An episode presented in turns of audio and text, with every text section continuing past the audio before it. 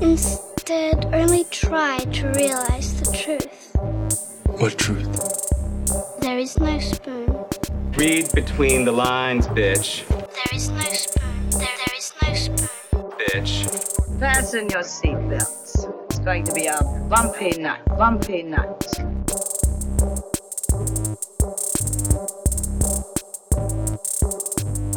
Saludos amigas y amigos, yo soy Mario Alegre Femenías Y yo soy Rosa Colón. y esto es Desmenuzando. Yes. En el episodio de hoy nos vamos a trasladar 600 años al pasado, in medieval times, para hablar... 600 nada más. Son 600, sí, yo pensaba que eran más, pero son 600. Wow. Digo, por lo We menos cuando se escribió el, el texto Ah, original de The sí. Green Who Knight. knows, Arthur? Es como que Viking, este. Ajá, pagan stuff. Exacto, sí. Vamos a estar hablando Sí. de la película de The Green Knight, así como el texto original, que sí, se publicó hace 600 años. La película está actualmente en los cines y próximamente en VOD, pero antes vamos a bullshitear un ratito sobre lo que hemos estado viendo esta semana. Rosa, take it away. Ok, so la semana pasada se me olvidó hablar de esto y fue que en HBO Max de momento anunciaron que Tig Notaro tenía un tenía un comedy special. So Tig Notaro es esta comediante gay que se hizo bien famosa cuando hizo su stand-up de haber tenido breast cancer y pues realmente de ahí para abajo todo su, ¿verdad? Todo su au revoir o, o oeuvre. Este oeuvre, este es sobre pues los problemas de salud and she's very dry y es bien funny.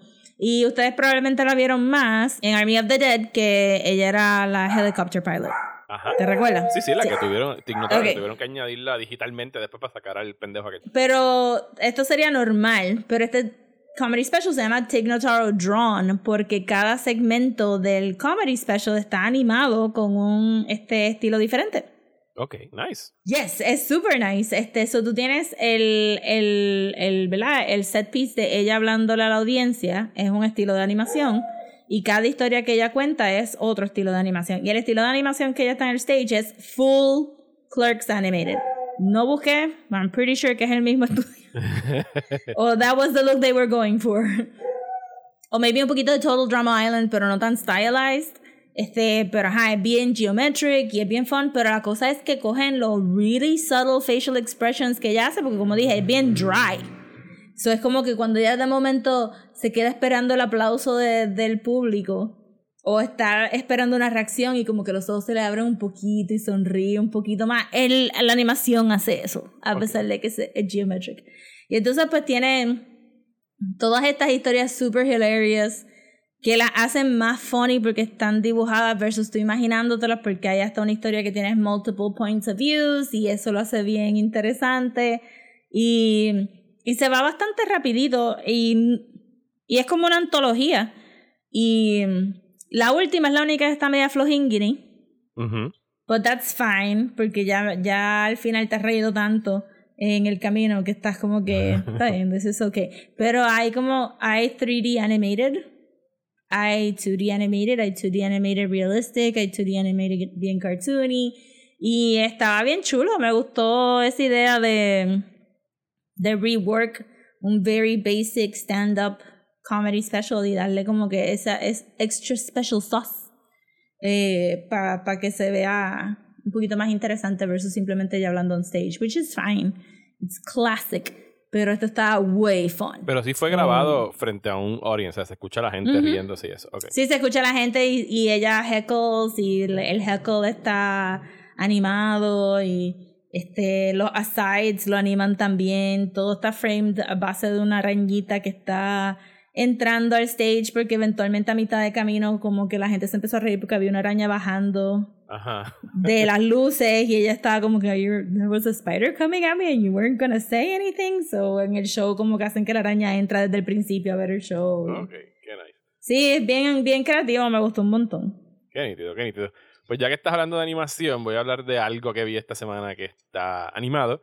Y fue el primer episodio de What If de Marvel. La nueva, la primera serie animada de Marvel, ¿verdad? Por lo menos de, de Marvel Studios, o han hecho otra. Ah, ok. Sí, de Marvel Maybe, sí. Studios. O sea, estoy hablando, sí, yo sé que X-Men, etcétera, todo, Spider-Man, estoy hablando de, Sí, de Avengers, Marvel bajo. Disney, o sea, Marvel Studios. Sí. Eh, A mí como se me había olvidado que iba a ser animada y vi mucho dibujo y después dije, eso es fanart. Es ah, animada. no. Mira, primeras cosas, voy a, voy a- este va a ser mi segmento de maybe puedo convencer a Rosa de que vea esto. No, no porque necesariamente tengas que hacerlo, sino porque cosas que podrían gustarte. Uno es animada. La animación está bien chula. Es como que un 3D animation tratando de hacer 2D con mucho cell shading, como que están Ajá. haciendo animación 3D, pero dibujan los gestos y los trazos como si fueran ya a mano, ¿sabes? Para que parezca esa combinación de los dos estilos. Eh, tiene a Jeffrey Wright, yo no sabía esto, haciendo la voz del Watcher. Y los episodios Oh. están estructurados casi como Twilight Zone, como que todos empiezan así como que están en el cosmos y está el Watcher y se ve el ojo brillando y estoy aquí contemplando todas estas variantes y todas estas posibilidades en el multiverso y, ¡buah! y se enfocan en una. Y la primera que se ven en la serie es What If, eh, que sí, que digo, tú lo sabes, fue un cómic en su momento, fue un cómic que se estuvo publicando en Marvel que les Sí. permitía esta flexibilidad. Es What If Steve Rogers no es el que cogía el suero, sino Peggy Carter, en el mismo Ajá. lugar que, en- y dentro de las mismas circunstancias. Tiene como que esta... Ah. O sea, en las mismas circunstancias me refiero como se ven en la película, del mismo proyecto Ah, ok, y el Red ok, Skull ok. y todo eso, sino que ocurre algo que Steve Rogers no puede meterse en el chamber y la que entra es Peggy Carter. Y, Ok. o sea, el, el- está nítido en el sentido de que pues te está presentando este otro ángulo que, que te lleva a contemplar como que, huh, that would have been a better movie. Pero- o por lo menos Oh, una más interesante.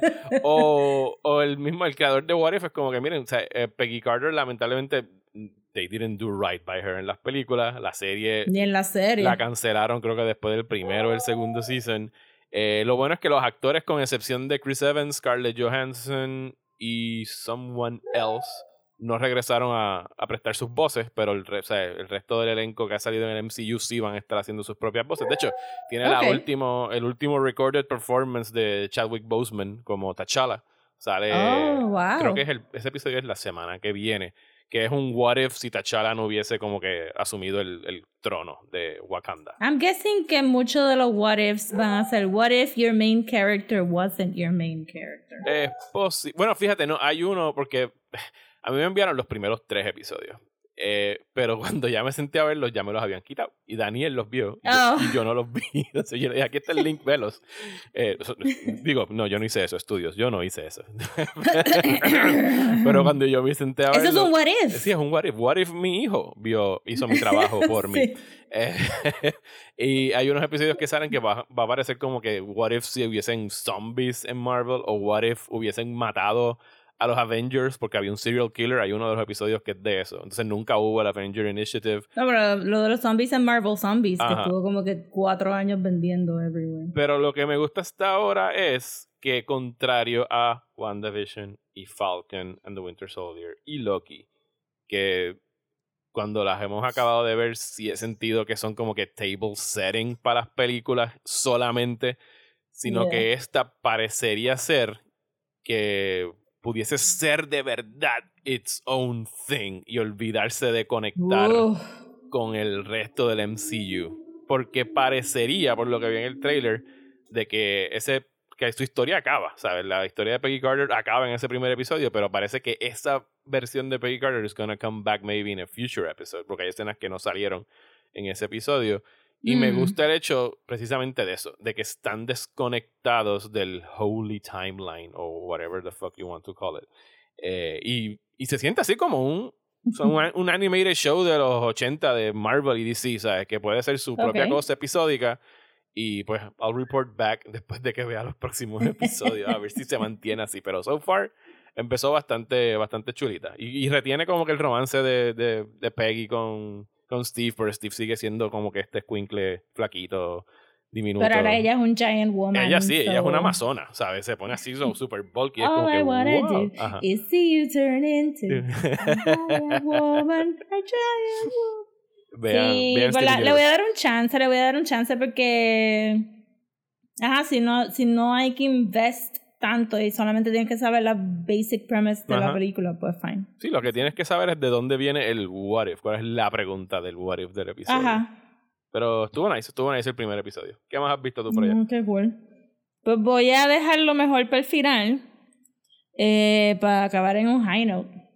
So, lo, lo otro que estaba esta mañana me senté a tratar de buscar. Iba, realmente iba a ver como que un chorro de YouTube videos, pero dije, no, déjame ver algo para el bulchiteo. Y abrí Hulu y, voy, y creo que voy a hacer eso todos los días que pueda, simplemente abrir un app y decir, ¿qué es lo que hay aquí que no he visto? Entonces abrí Hulu y pues FX tenía un montón de cosas puestas y está American Horror Stories. Uh, Que, you're a ajá. fan, sabemos que eres un fan. I am a fan de American Horror Story. Semicolon, este. something, something. Whatever theme venga por ahí, ¿verdad? Pero. Y digo, eh, no está tan malo tampoco, pero este es un show que se hizo medio rushed, este, a base de, ¿verdad? De- con, con, con lo del COVID, porque dijeron, no podemos grabar un long format show, tenemos que crear estas burbujas. Como quiera, se- en uno de los sets se formó un brote. So tampoco fue como que super infallible. Pero ajá, este. Eso quiere decir que las cosas estaban como que, pues, no puedes usar los mismos actores de siempre, eso no tienes tu, tu big stable, este, de, de very similar looking, young, gay, male, este, brown haired people El corillo de Y, Ryan pues, Murphy. el corillo de Ryan Murphy y ajá y como que pues eso es lo, lo que está un poquito lacking y creo que que después de los primeros dos episodios que realmente es un long episode eh, se pone un poco mejor porque tiene como que el mismo flavor de Creepshow pero bajo las reglas de American Horror Story Ajá. So, y cada uno, de verdad que es bendito, me da pena decir que está, flojo porque de verdad se enveraron un montón. Cada uno tiene un intro diferente. Tú sabes que los intros de American Horror Ajá. Story son un thing. Y era como que, oh my goodness, this- I wish I was liking this more, pero está bien. So, el primero, el, el, el primer misstep fue que los primeros dos episodios eh, pasan otra vez en Murder House. Ok. Por los que no saben, Murder House es el setting del primer season. Eh, ha salido en otros varios seasons. We seem to keep coming back to this house porque es un soft space donde la gente cuando se muere pues se queda atrapada ahí y esa casa está llena de fantasmas. Eh, sin, ¿verdad? Incluyendo todo, todo el cast del primer season, más todos los casts que se han regresado a morir ahí, más el cast de este short story. Entonces es como que ya tú estás como que, ¿dónde, dónde están todos estos fantasmas? Because they occupy physical space. Ellos pueden tocar las cosas de la casa y eso. So, estuvo flojo simplemente porque era Murder House y porque la, la historia estaba bien estirada. Porque fueron dos episodios. I didn't understand why it was two episodes. Lo único que me hizo feliz de esos dos episodios fue que trajeron a Negative Spaceman de Doom Patrol. Ok. Al actor. Ajá. Because he's, you know, tall, handsome, brown haired, just the right type para American Horror Story. Y tiene un montón de líneas bien funny. La historia es de estos dos papás gay que compran Murder House para, re, ¿verdad? Re- y convertirlo en un Airbnb Ajá. que es algo que vimos en Creepshow también. Y este, pues tienen esta nena que, que es teenager y es gay, pero le gusta very violent porn. So en el, en el mythology de American Horror Story le toca el rubber suit que salió en el primer season, que mata gente. It's a thing, it's a long story, gente. You just have to watch these things, it's insane. Pero eso más o menos es el flow y pues tocan los mismos beats de que en Halloween los fantasmas pueden salir y todas estas cosas y es como que we've seen this before, no sé por qué empezamos necesariamente con esto. Y después se pone un poquito mejor porque se pone como Creepshow, so tienes un episodio de una película que está haunted, Ok. que se llama Rabbit Ajá. como The Ring, pero más scientific, porque es a través de subliminal messages y de cortes y qué sé yo, que te agita, te causa ansiedad y you start killing people. Eh, y ese estuvo super fun. Y también ah, eh, estoy tratando de recordarme cuál era. Ah, este. No son los nenes. Anyway, las otras estaban súper chulitas, pero. Pero ajá, como que es un downer haber empezado ahí, como que con Murder House. Yo sé que hay gente que le gusta Murder House. I don't like it anymore. It's done. It's over. Murder House is over. Pero los otros, y pues me faltan como dos más para catch up. Y son, al final del día son hasta cortitos, porque a pesar de que son una hora, realmente no son una, una hora full. Y Sí, no, 40 como no hay minutes. tanto. Ah, unos influencers los mata Santa Claus y Santa Claus es machete. Ah, Machete, el actor que hace de Machete. Sí.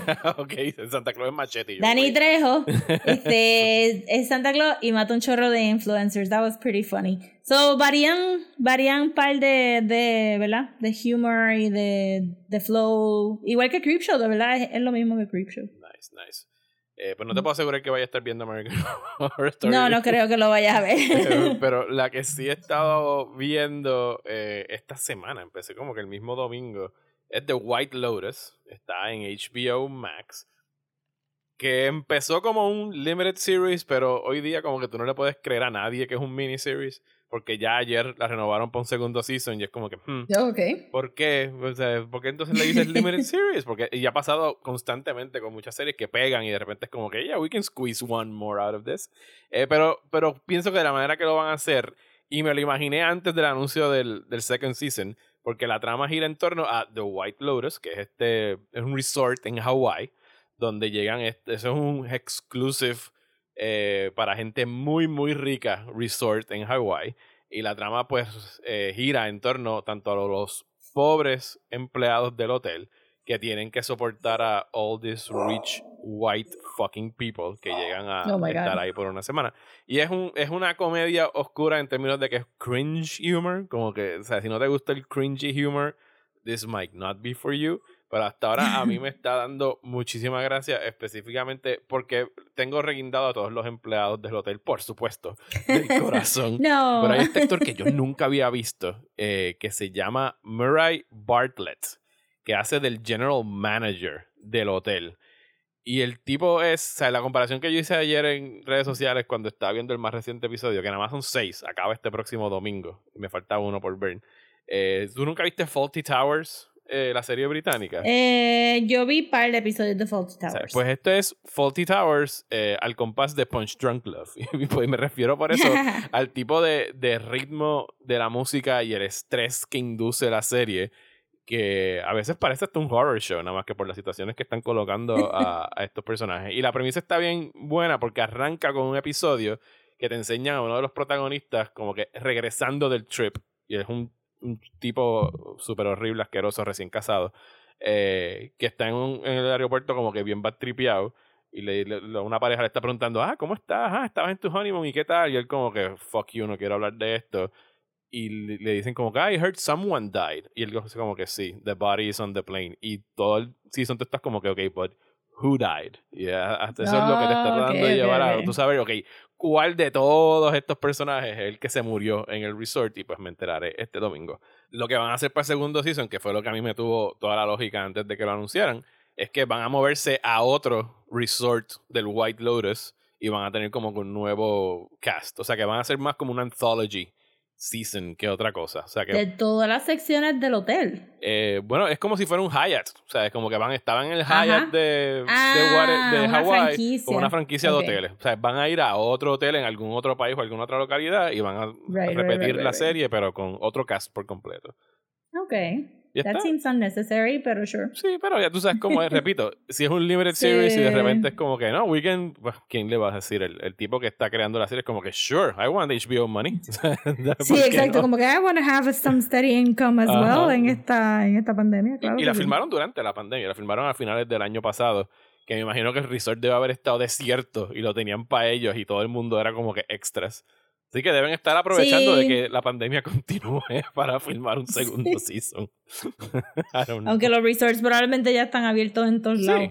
Sí, ha- hay deber- eh, eventualmente las clases de comunicaciones y de pop culture incluirán este año como quienes pudieron bregar creatively con las limitaciones de la pandemia y quienes simplemente se echaron a llorar en la esquina porque la gente no va al cine. Ajá. Te, te vi, se fue uno de tus rants hoy. Sí, estoy bien haterade con el... mm, La experiencia del whatever. cine es la única La experiencia experiencia, del que cine. cuenta. Y yo ahí pensando, realmente tenía todo este speech preparado, ¿verdad? Porque Y lo tuviste que Este- resumir en un tweet. Sí, lo resumí en un tweet dije, no voy a hacer de esto, pero, you know, como que if you want to be a stickler, but maybe deberíamos de estar viendo Magic Lantern shows at the side of a barn en nuestros Victorian farmhouses para tener de verdad la tradición del cine viva. Sí, mira, que, yo, shh, yo, por favor. yo, yo, un cinéfilo empedernido de toda la vida, yo puedo entender como que el allure de ir al cine. ¿Sabes? Porque ahí fue que yo me crié. Pero el argumento ese de que no, las películas tienes que vivírtelas en el cine. Es como que, mira, fuck you. La- las mejores películas que yo he visto en mi vida las he visto en televisores de 13 pulgadas a 55 pulgadas. Y, y, y, la- lo- Ajá. y nosotros no tenemos en Puerto Rico una tradición de repertoire cinema. O sea que si te la perdiste en el mes que estuvo en el cine, you're fucked. Y las vas a ver el resto de tu vida en televisión. Y si son unas buenas películas, you'll love them just You fine. love them regardless. Ajá, eso de verdad, pues, voy a abrir el rant un poco. Este, de verdad me, me, me mató, me mató que estuvieran diciendo como que the only way to watch these movies or the way it should be seen. Ajá. Y es como que, pero el cine es un, como que una secuencia de más o menos, como que una secuencia de tropiezos de tecnología. Si el televisor se hubiera inventado primero antes de la cámara de cine y Lo el hubiésemos estado viendo en las casas desde el principio. hubiéramos estado viendo las cosas, exacto, y, y, y, y el theater thrived porque no había televisión por tanto tiempo y era la radio lo que era, y la radio era más popular que el cine, porque tú podías tener una radio en tu casa y no tenías que viajar tres guaguas y dos trenes para llegar a una ciudad donde hubiera un cine. Y, y a veces como que pienso que, que se nos olvida un poco estando en San Juan y a lo mejor algunos de la diáspora que estén en lugares metropolitanos que tienen mucho acceso y variedad. Pero de verdad hay gente en Estados Unidos, sí, first world country, que no tienen un cine al lado Ajá. que tienen que guiar por medio estado para llegar a un lugar donde ver la película y tú ser un fan y tú ver a tu director favorito decirte como que no, la manera que tú lo estás viendo es It's bullshit. wrong. You're not a real fan porque no te montaste en tres guaguas para ver mi película. Es como que, por favor, James Gunn no vio The Suicide Squad en el cine, la vio en su casa. Le mandaron un La vio- link la o le vio en el mandaron un editing DVD. studio durante muchos, muchos, muchos meses. Ajá, pero la realidad es que el final print, él no la vio en el cine. Ellos ni se quedan para las premieres. Bueno, las ven en Sí. screens cuando están, obviamente, en los screening rooms cuando están editando, que ven un rough cut. Eso lo ven, pero es un pero screening tú, room. sí, pero eso no es el cine.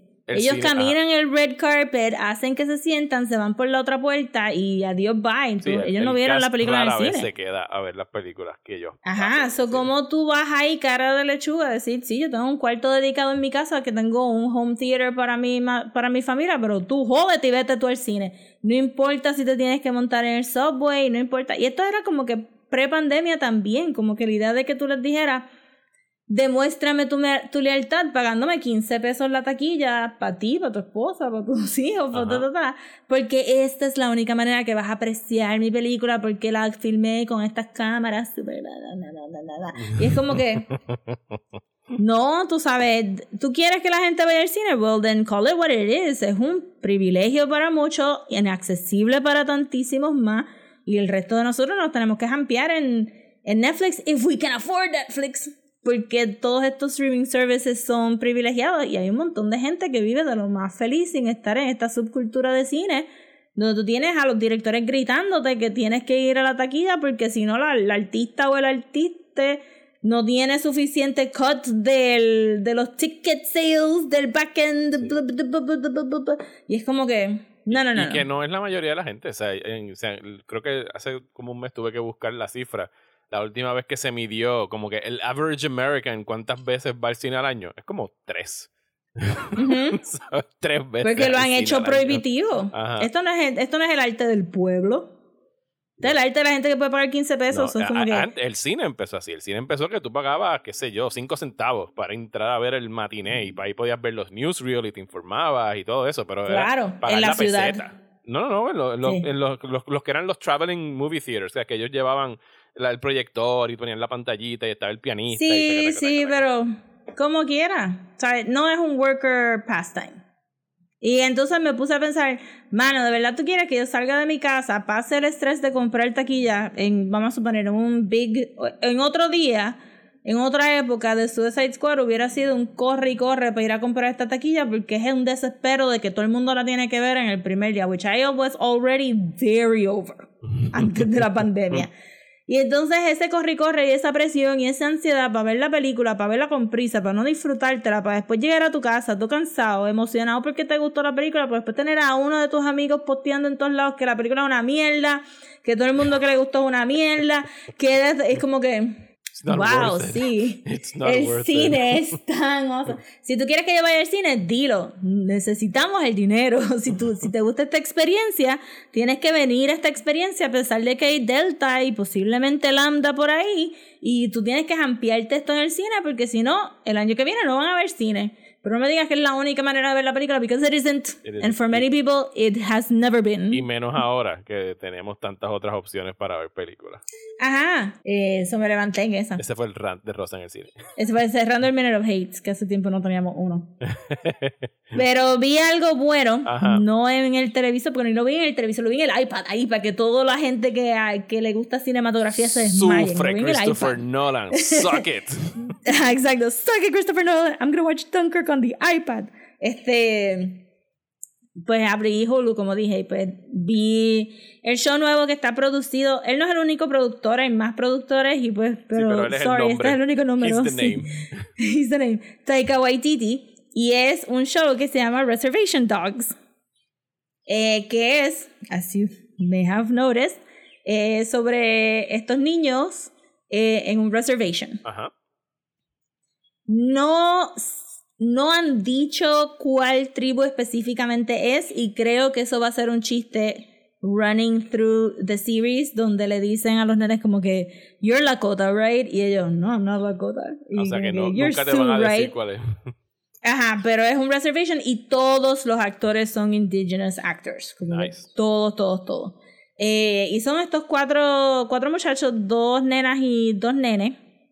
Tienen esta ganga eh, que está robándose cosas para ahorrar dinero para irse a California. Y en el primer episodio, bien rapidito, te, te enteras que fue porque un amigo se murió. Ok. Este otro, ellos tienen que tener máximo 16. So este otro nene de 16 se murió. No te han dicho por qué se murió. La implicación heavy es que se suicidó. Ok. Because he was depressed, because he was living in a reservation without absolutely no future. Y en una, es todo así más o menos para que vean más o menos para dónde va el show, porque hasta ahora es un very straight show de people living in a reservation. But el nene lead, Ajá. este, pues les dan un drive-by con paintballs. Ok. Solo matan y él asciende al Spirit World.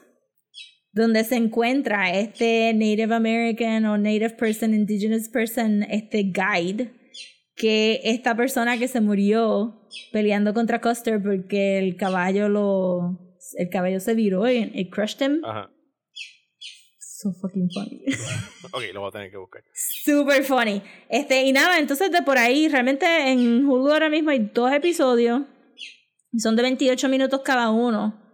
Eh, siento que la premisa del show va a ser tú pensando que estos van a ser unos hooligans because they really want to get out, pero que eventualmente veremos las motivaciones de cada uno de los niños fuera de la muerte de su amigo. Este, como que, do they have heart? Why do they want to get out? What's happening in their world? Entre medio de ver todas estas situaciones super hilarious. Oh my god, el sheriff. Hay un sheriff, está funny y hay una implicación de supernatural stuff. Ok. Porque fue como que tienen que ver los credits también, porque a veces en los credits hay extra stuff. So, hay como que algo weird happening as well que el sheriff se está dando cuenta. I don't know, I don't know what's going on. I'm invested. Este show va a estar bien, bien bueno, and I love it y highly recommend. Pues eso es Reservation Dogs disponible en Hulu. Y hablando de cosas weird going on, vamos a hablar de The Green Knight.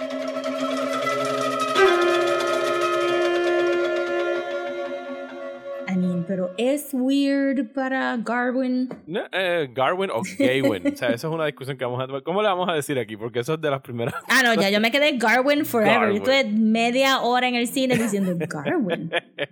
Sí, Garwin. eh, si, si tuvieron el chance de ver The Green Knight en el cine, si no, don't worry, ya mismo va a estar disponible en VOD posiblemente antes de que acabe el mes.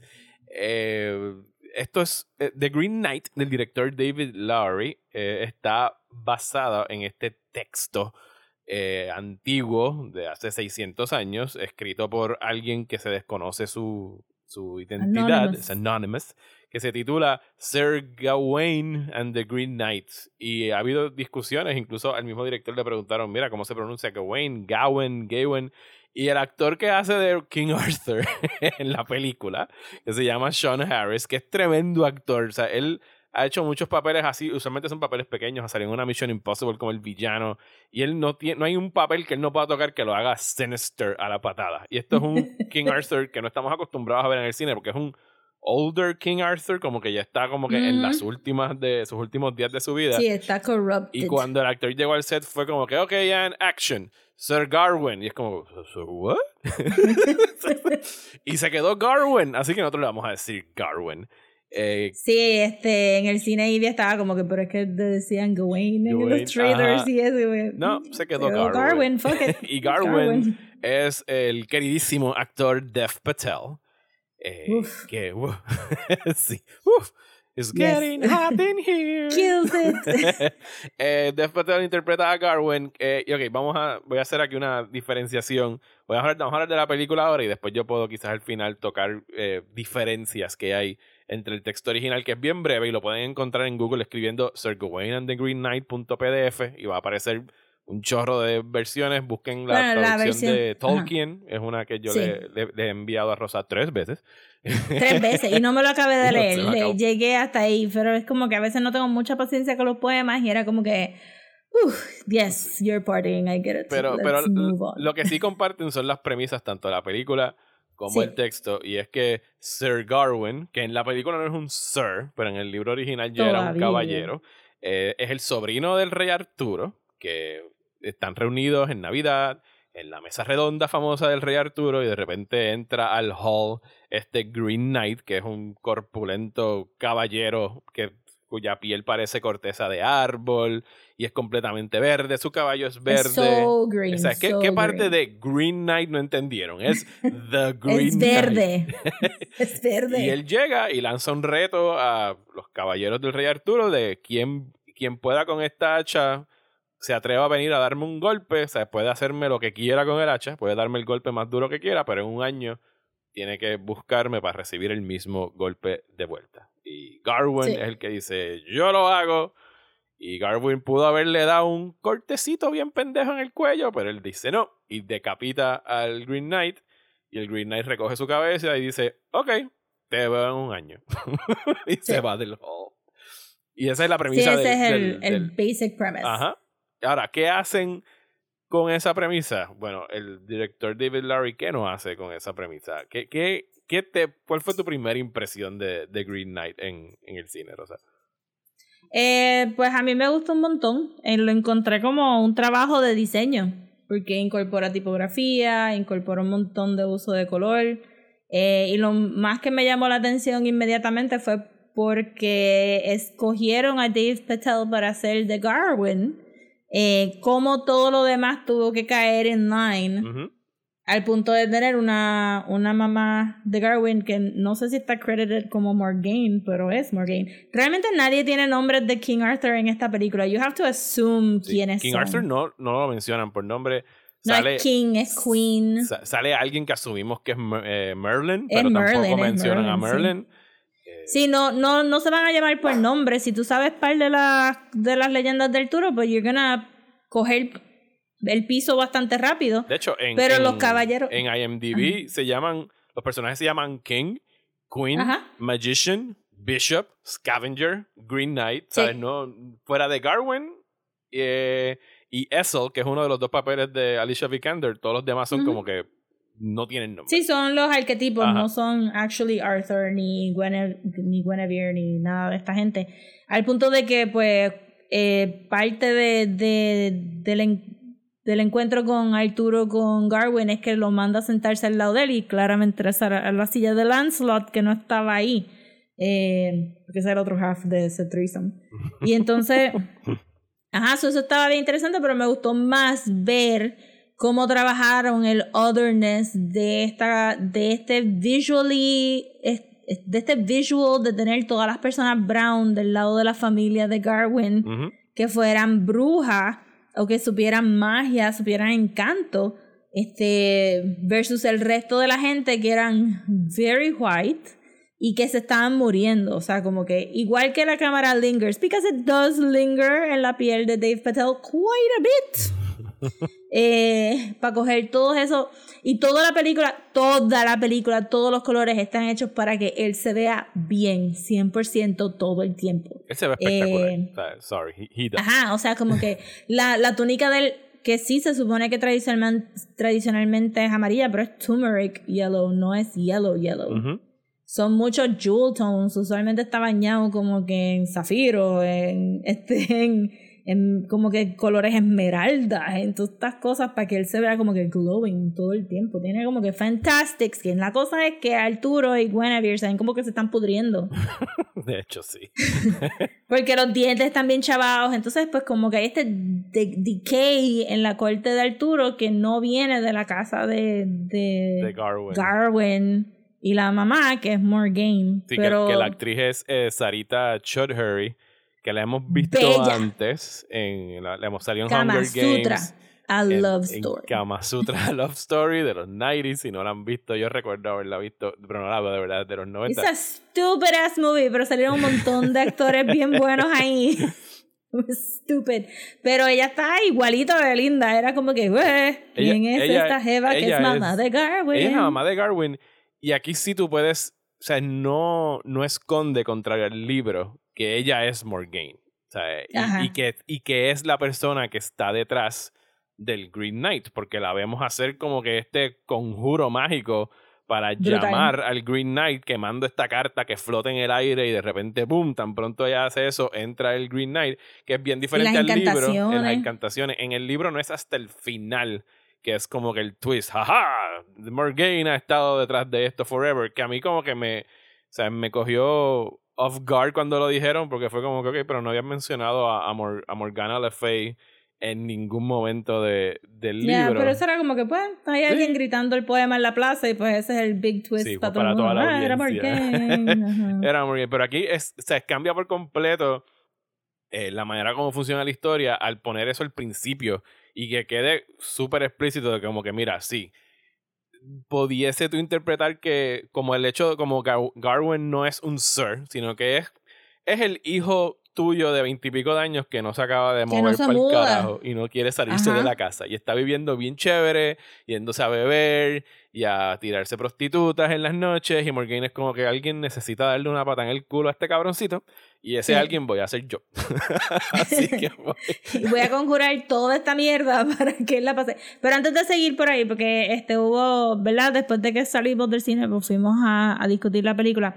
Ese primer shot eh, era un poco confuso. Ajá. Porque tú tienes como que esta casa quemándose, de momento entra estas personas, se roban un caballo y se van, y la cámara como que pulls back ujú. a través de la ventana hacia el primer shot del shoulder de Dave Patel, it's not gonna be the last one. Y entonces de ahí para abajo seguimos, pero era como que un very, era como que un metaphor que te estaban pidiendo que tuvieras, no sé si el House on Fire era como que su, su estado, su motivación, no sé si el caballo que le robaron fue el caballo de él. No, No yo sé entiendo que el caballo con el que se va es el de él. Que nada más mencionan el nombre del caballo una vez, pero es el mismo caballo que tenía en el, en el libro. Era como que su steed. No, pero la, la pareja que se roba el Ah, caballo. sí, al los que se roban el caballo. sí. No, no. Sea, el primer tiro de la película es él en el trono quemándose la cabeza. Y después pasamos Sí. a, a ese tiro. Pero eso lo dieron en el trailer. Sí, de algo going wrong. in- o sea, algo como que está podrido en este pueblo. y Ajá, eso era como que la decadencia de scenes. Ajá. Arturo, pero ajá, y él no le Sí, importa. la gente no full. está viviendo cool en Camelot. Ajá, exacto. Exacto, exacto. o sea, no es, no es este, este, esta ciudad amurallada que habíamos soñado con ella. Y, y Había muchas cosas de esta película que me recordaron a Ari Aster. Ujú.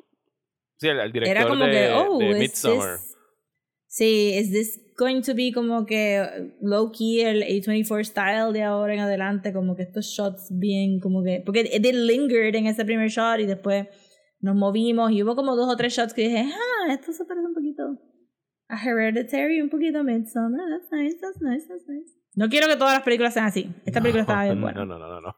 Pero, no, pero sí, it ajá. does lingers a lot. Y fue filmada principalmente en exteriores, en Escocia, que se ven espectaculares. O sea, obviamente tenían Sí. algunos sets, pero lo, lo, algo que me fascinó desde el principio son tiros como ese de, eh, de Garwain cien- yéndose de Camelot y llega a este Crossroads y es como que este sitio súper amplio. Usaron, usaron eh, maquettes y mate, eh, matte paintings para, para pintar. eh, o sea, se fueron bien Nosotros old debatiendo.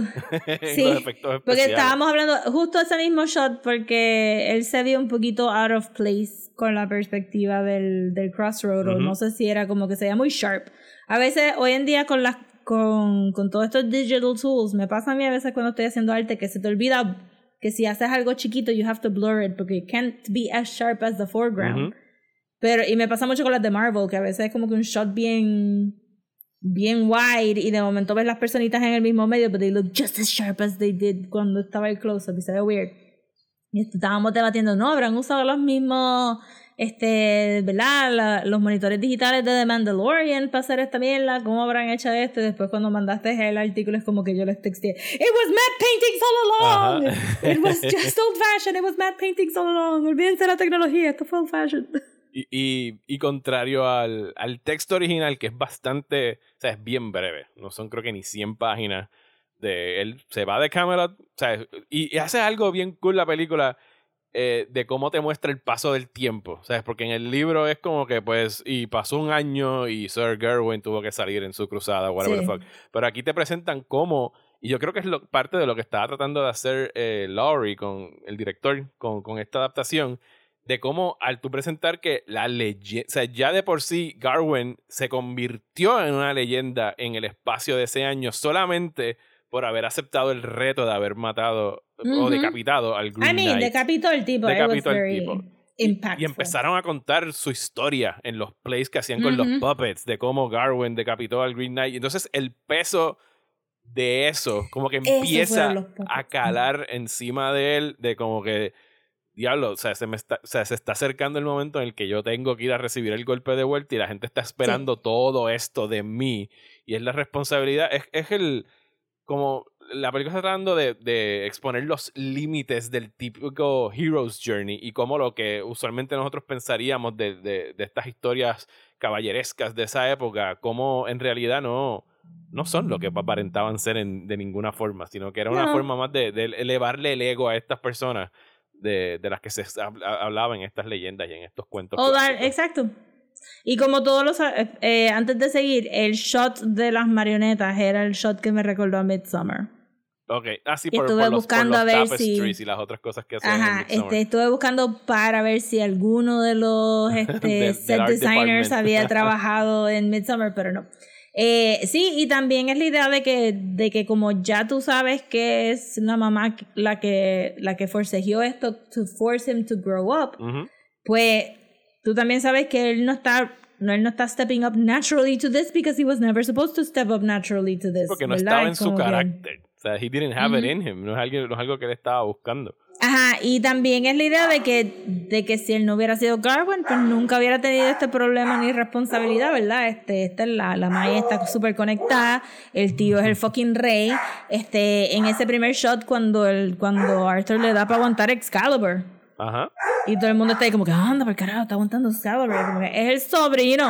Ajá. There's blood. Pero, pero, pero es algo que he's tú me... special. Algo que tú me comentaste cuando la discutimos por, por Messenger, de como que sí es familia, pero es como que esa parte de la familia de la que no hablamos. Sí, esa, I mean, I mean, in your face. No es como que te recuerdas aquella vez que me seduciste y tuvimos un hijo que waged war against me para el trono. Es como que hay chisme.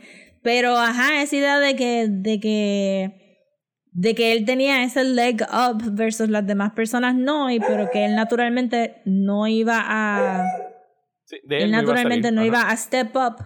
También lo hace bien relatable porque, porque te dan ahí, ¿verdad?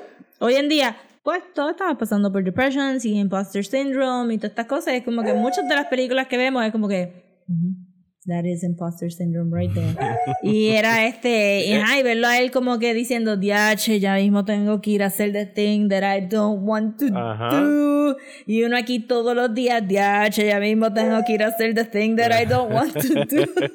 Sí, es bien relatable la actuación. Y, y creo que es en gran medida, no tanto narrativamente lo que hace Laurie, porque en realidad es bien simple su historia y es más, es más lo que te expone a través de, de las imágenes, como que eso todo así, como que estas imágenes etéreas y surreales de gigantes caminando y de fantasmas y de cosas desconocidas. O sea, cuando él sale a descubrir el mundo, no es que las cosas no tengan sentido, pero no tienen que hacer sentido. Se supone que tú estés tan anonadado por lo que está viendo como él, como la secuencia donde se I encuentra mean, con es- estos sí, gigantes. Es Arthurian Sí, o times. sea, los se que gigantes es pasa algo. algo, y esa escena de los gigantes a mí me Brutal. mató. O sea, y son actual people usando first perspective. Es- es es- lo volvemos, es el back to basics.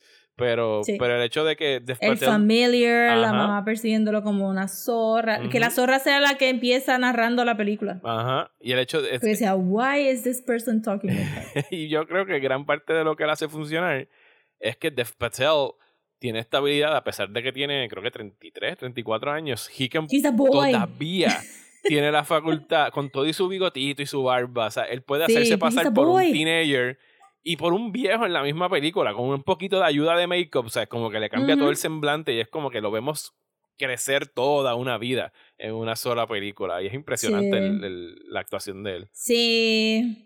I mean, ese, ese push al futuro fue tan sad.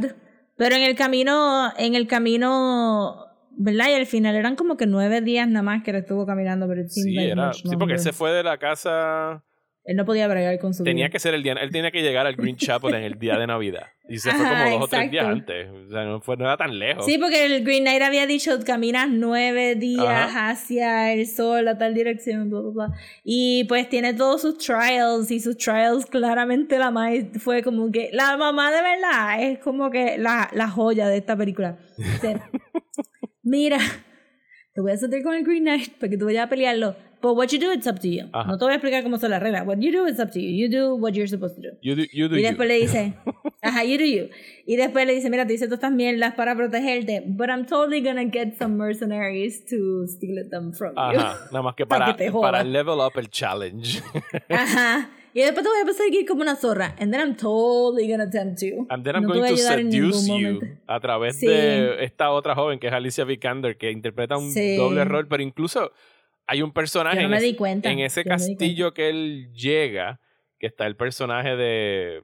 Dios mío, ¿cómo se Random white guy. El random white guy. chubby que- white guy. Sí, que lo hemos visto en un chorro de películas. ¿Dónde carajo está el nombre? Sí, yo lo leí Joel en el Edgerton. artículo que... Joel Edgerton. Yo... Ajá, yo... Edgerton. Que es como que este Lord y Lady, pero tienen una una mujer mayor en la casa con ellos con los ojos vendados, que tú estás toda la pel tú estás toda la secuencia Todo como el mundo que ignorándola y uno ahí... nobody going to acknowledge the blind lady y es como que That's, your mom, that's dude. Todos nosotros en el cine. That's your mom.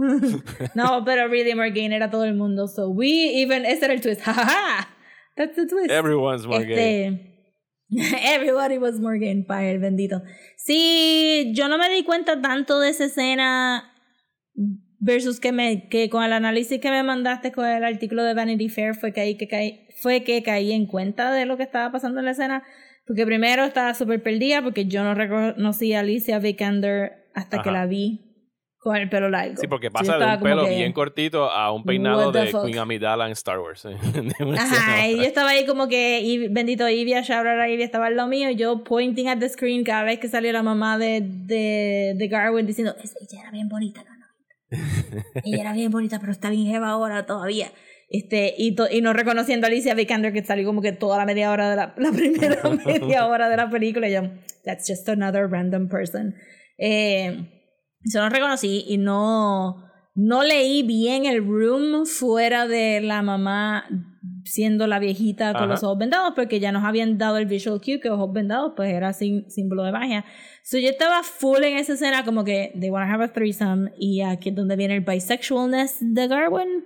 Este, Ujú. estuve todo el tiempo como que and here comes, Y- and here pero lo comes". dejan en un lo dejan en un beso. O sea, lo dejan en el bisexual. Lo beso. en un beso, pero cuando salí, las otras personas que habían visto a la película con nosotras, que nos tuvimos que sentar separados por social distancing, pues, ajá, este, dijeron, bueno, yo lo que entendí es que le dijo que se tirara a la esposa para después él tirárselo a él, Ajá. como que did we not all understand that? Sí, él no tenía Exacto. ningún problema con que se tirara a la esposa. Era como que, please Sí, do. a mí se lo dijo como mil veces. Ajá. Era, no. Y ajá, y cuando, pero después con, con el artículo que podemos link en Twitter, porque de verdad el análisis de la boca del director, ¿verdad? Este, pues que sí, que era como una representación del Green Knight. Ujú.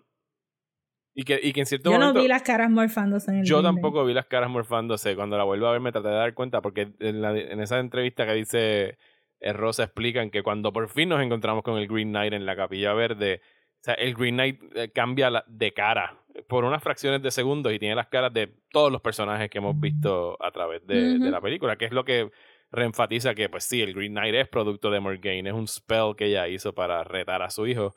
Y que tenemos un final que a mí me recordó el, el final de The Last Temptation of Christ de Martin Scorsese. Yeah. En, el, Yo no la vi nunca. en el sentido, en Last Temptation of Christ, eh, spoilers para Last Temptation of Christ, eh, que Jesucristo. Jesucristo está en la cruz, but llega el literal Last Temptation, que es como que, pero loco, tú eres el hijo de Dios, tú puedes bajarte de esta cruz y vivir tu Mm. vida. Y durante como 10 minutos de película vemos el what if, hablando de what if en este episodio, el what if hubiera sido la vida de Cristo si hubiese bajado de la cruz y es como que, fuck it, o sea, yo no voy a morir por esta gente.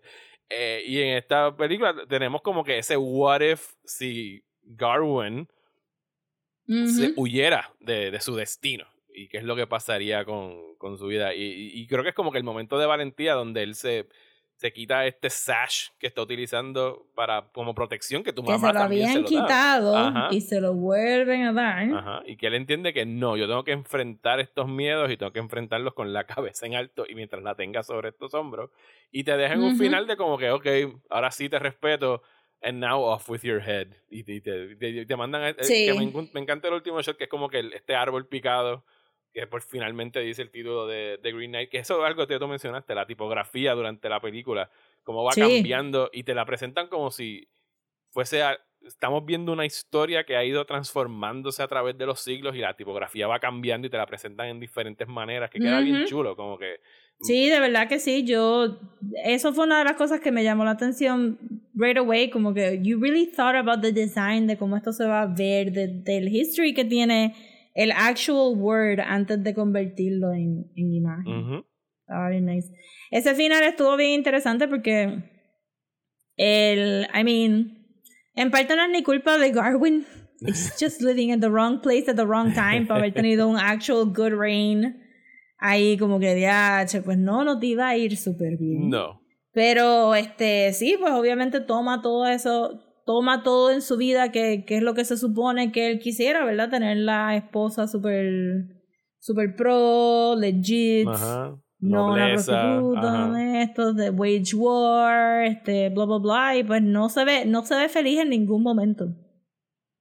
This- porque Pero tú piensas que lo que él vio es algo que pasó, o sea, él está viendo su futuro o está viendo una posible variación de Bueno, su todos futuro. los futuros son posibles, Ajá. ninguno está set in stone. Ajá. So, ese tiene que haber sido el, el- la versión más respectable, ¿verdad? Esto es lo que todo el mundo quiere para mí, esto es lo que mamá quiere para mí, esto es lo que Arturo quiere para mí, y esto es lo que se supone que yo quiera para mí, pero na- nadie se ve contento en ese possible alternate future, nadie.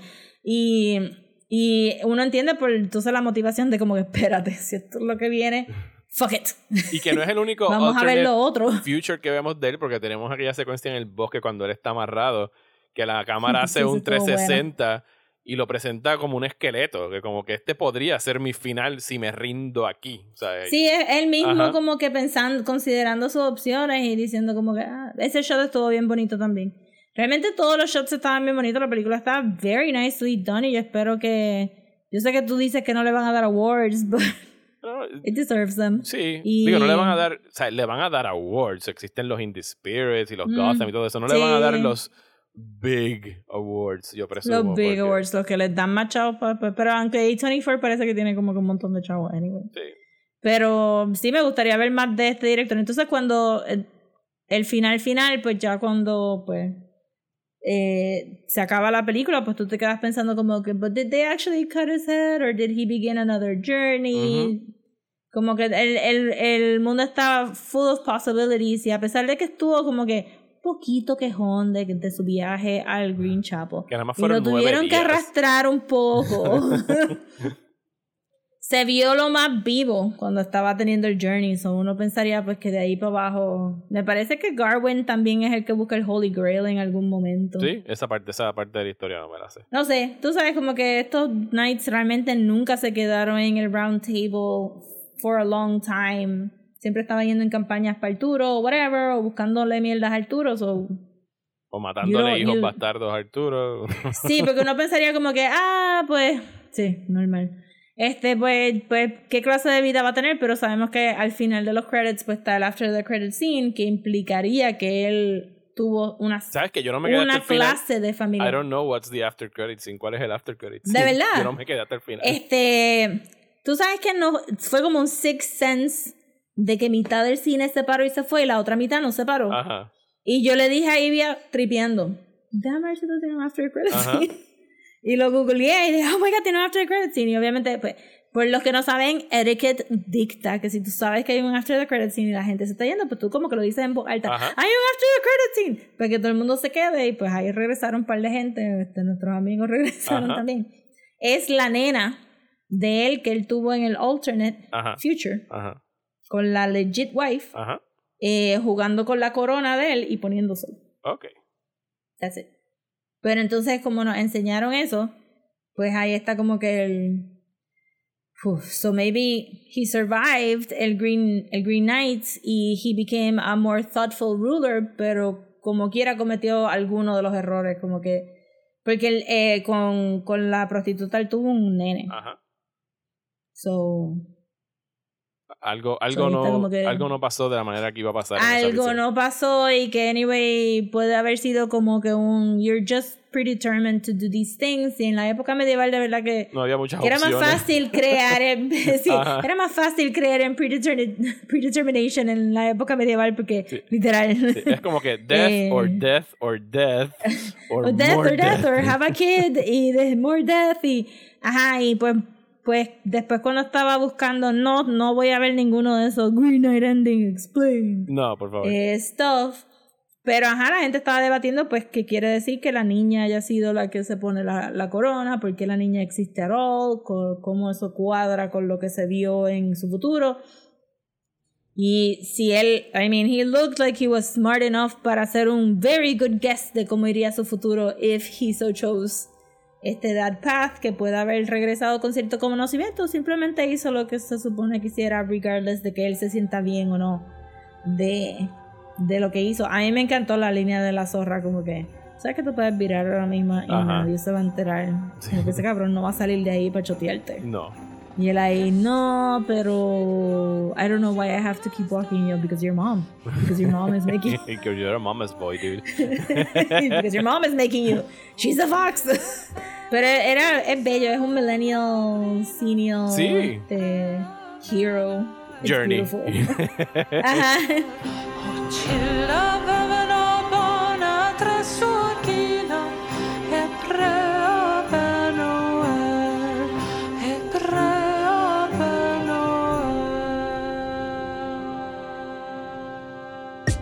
¿Estás bien cansado de los programas de política aburridos? Pues trata Radio Independencia, un podcast de política, derecho y todo lo que se nos ocurra desde el independentismo boricua, donde Andrés González y Adriana Gutiérrez discuten temas de actualidad y temas históricos con algunas de las figuras más importantes del independentismo y la izquierda puertorriqueña. Suscríbete a Radio Independencia en tu aplicación de podcast favorita y en nuestro canal de YouTube.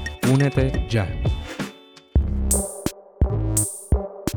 Y hasta aquí este episodio de Desmenuzando. Muchísimas gracias por escuchar, especialmente a las personas que nos apoyan a través de nuestra página de Patreon en patreon.com slash desmenuzando, donde pueden suscribirse con un dólar o cinco dólares al mes. En cualquiera de los dos niveles van a tener acceso inmediato a nuestro Discord server y los que están en el nivel de 5 dólares tienen dos episodios extra al mes que todavía no hemos definido el contenido de este mes, pero we're working on it y de este fin de semana no pasa que hagamos el anuncio. Como siempre, si tienen ideas, nos las pueden enviar, nos pueden enviar sugerencias, que es lo que ustedes quieren escuchar en el Patreon de Desmenuzando. Por favor, eh, nos, nos pueden mandar un mensajito, o un DM, o nos escriben por Discord, o como les dé la gana. Ustedes Yeah. saben cómo comunicarse con nosotros. Estamos bastante Sí, accesibles. estamos everywhere. We're everywhere, exactamente. Estamos omnipresentes en sus vidas, quisiéramos pensar. Pero regresamos entonces la semana que viene para hablar de Evangelion 3.0 más 1.0 es igual a Thrice Upon a Time. Whatever, Hideaki wow, Anno ¿cómo te lo y aprendiste? tus títulos súper rebuscados. Es Evangelion 4. es la cuarta Sí. y última entre comillas, siempre hay que decir. Entre comillas. Película de Evangelion que va a estrenar el 13 de, ago- de agosto en Amazon Prime Video. Eh, nosotros tuvimos ya una discusión de las primeras tres películas de Revival con los compañeros de Argentina del Eva Cast. Y lo pueden buscar en nuestro feed porque nos fueron tan amables que nos compartieron el, ese episodio para que ustedes los pudieran escuchar. Así que con eso regresamos la semana que viene. Rosa, ¿dónde nos pueden conseguir en las redes sociales? Nos pueden conseguir en Instagram como desmenuzando y Twitter y Facebook como desmenuzandopod. Y si nos quieren mandar un email, puede ser a desmenuzandopodcast a gmail.com. A mí me consiguen en Twitter e Instagram como Mario Alegre. Y a mí me consiguen en Instagram, Twitter y Facebook como at Comics. Muchísimas gracias y hasta la semana que viene en Desmenuzando.